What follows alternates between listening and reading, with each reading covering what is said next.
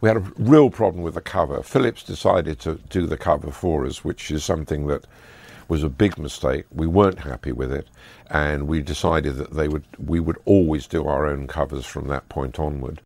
Day by day.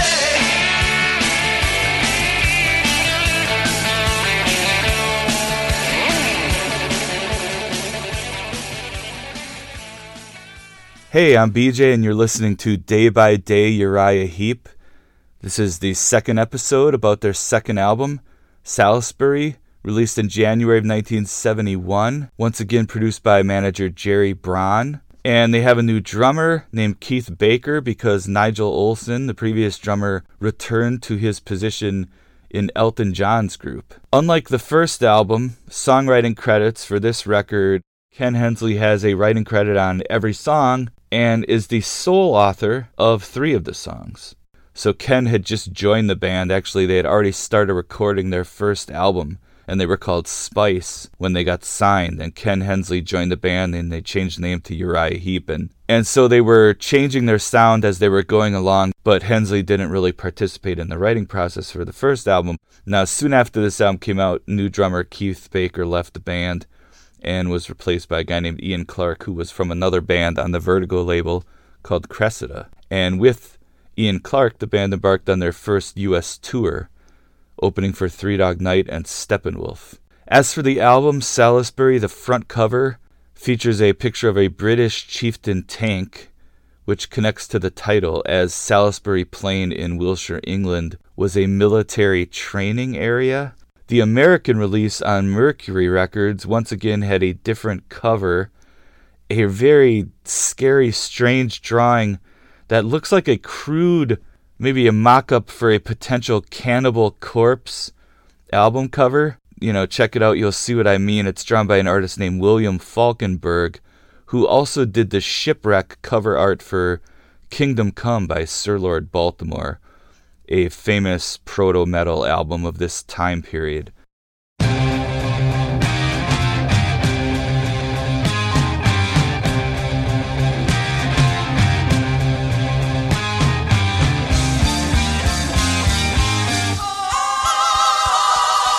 So Salisbury kicks off with a song that had actually been added to the US release of the first album, Bird of Prey. And Bird of Prey is an awesome song, very heavy, great riffs, screeching guitar breaks, heavy metal falsetto vocals from David Byron, and they rein it in at about four minutes, so it doesn't go on too long. So this is a killer song, and as I said on the last episode with the song Gypsy being a sign of things to come, Bird of Prey is taking that style and moving it further along, improving upon it, tightening it up. So, killer song, Bird of Prey.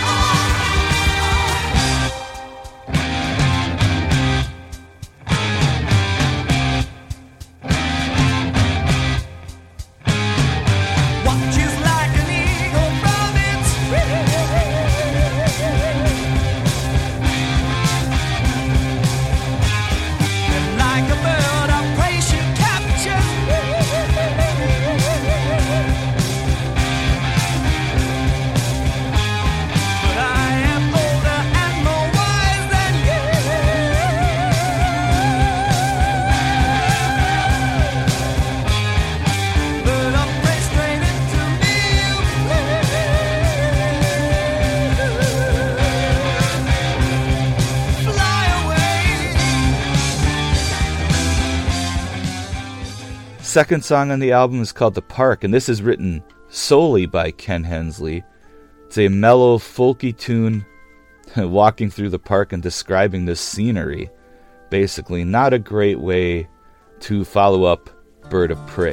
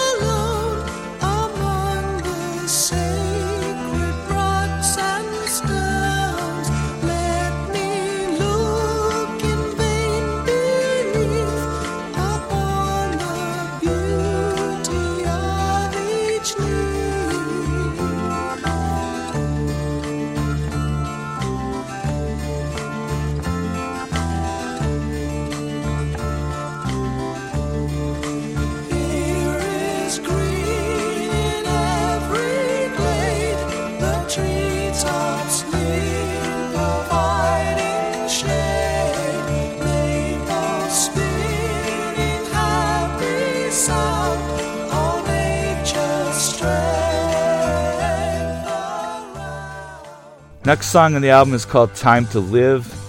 Once again, co written by Ken Hensley with Mick Box and David Byron. Kicks in right away with heavy riffing, ripping organ, but it's kind of a plodding song that really doesn't go anywhere.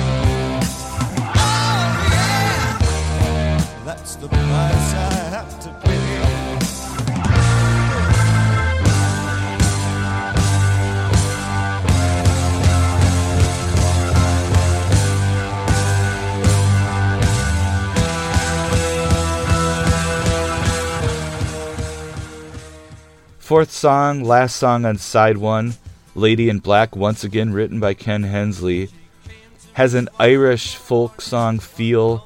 It's kind of a galloping song. It's alright. Hair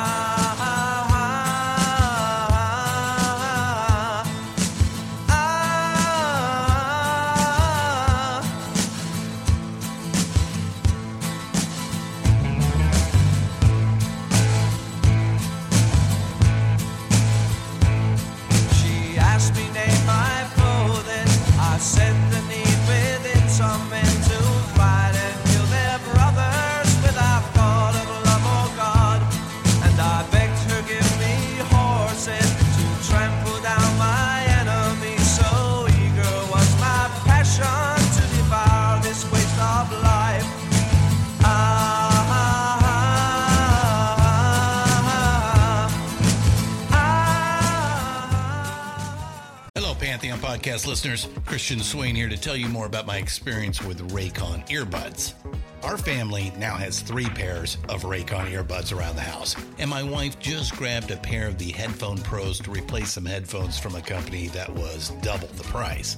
And yes, she loves them. Now, if you haven't pulled the trigger on a pair of Raycons, or even if you have but you're in the market for another pair because they're just that good, well, now is the time to check them out because they just launched their upgraded model of the best selling everyday earbuds.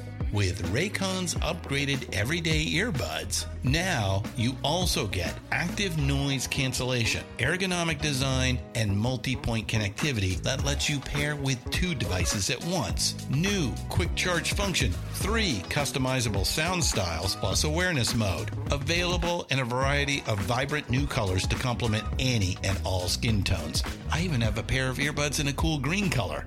I have tried just about every earbud known to humankind, and these Raycons are fantastic. Seriously, if you've been wanting to check out Raycons, there truly is no better time. You're going to ask yourself why you didn't check them out sooner, and Raycon offers a 30-day happiness guarantee. So, what are you waiting for? Go to buyraycon.com slash Pantheon today to get 20% off your Raycon order, plus free shipping. That's right, you'll get 20% off and free shipping at buyraycon.com slash Pantheon. Buyraycon.com slash Pantheon. Flipping the record over, side 2 only has two songs because the last song, the title track, Salisbury, is 16 minutes long. But the first song on side 2, High Priestess, once again written by Ken Hensley, High Priestess kicks in with some great guitar. It's an upbeat, riffy song with cool melodic guitar breaks and a big chorus. Some of the operatic harmonies that we're going to soon hear from Queen. This is a great song especially for 1971.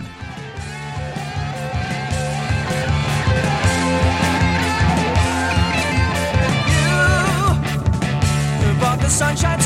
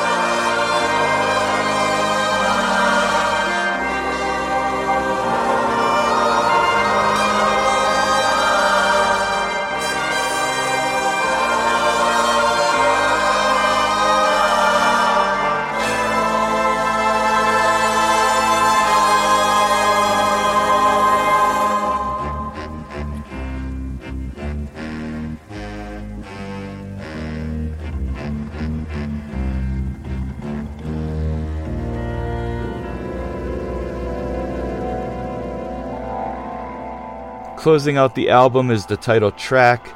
Uh, question here is Is this song ambitious or pretentious?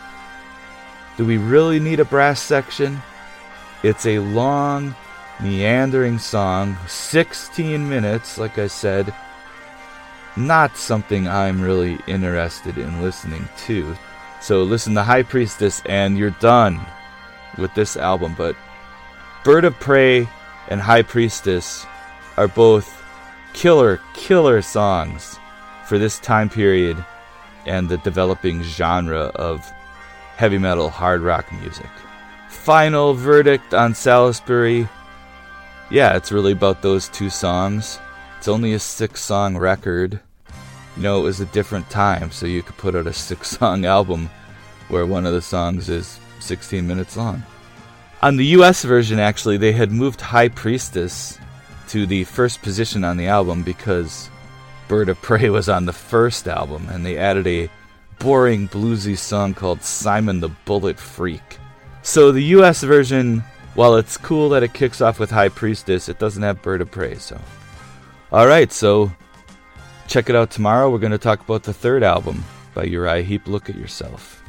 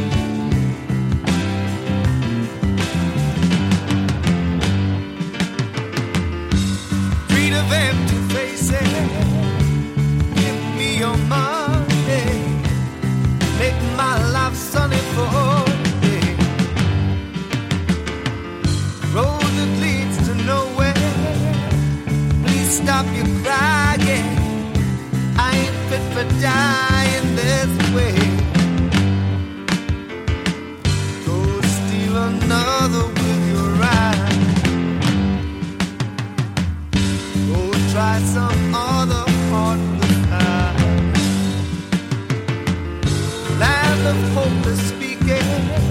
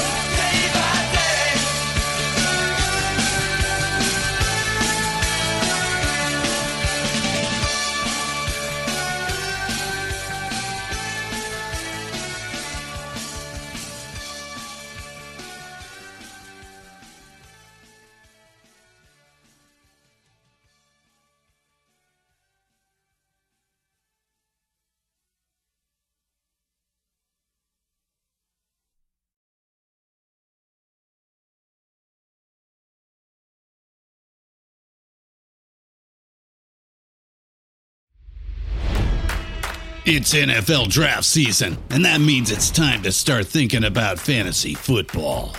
FantasyPoints.com features industry leading experts and prognosticators using proprietary hand charted data to help you score more fantasy points. FantasyPoints.com is the place to go for whatever kind of fantasy football you play. Whether you play fantasy football, daily fantasy sports, or do a little bit of everything, Fantasy Points has the meticulously researched content to guide you to victory.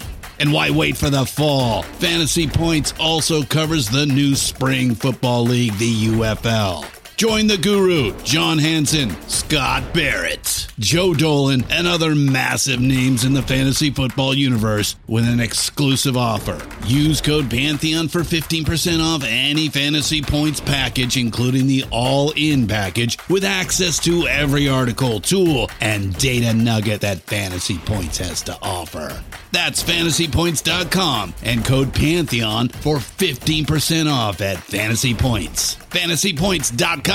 Code Pantheon. Score more fantasy points.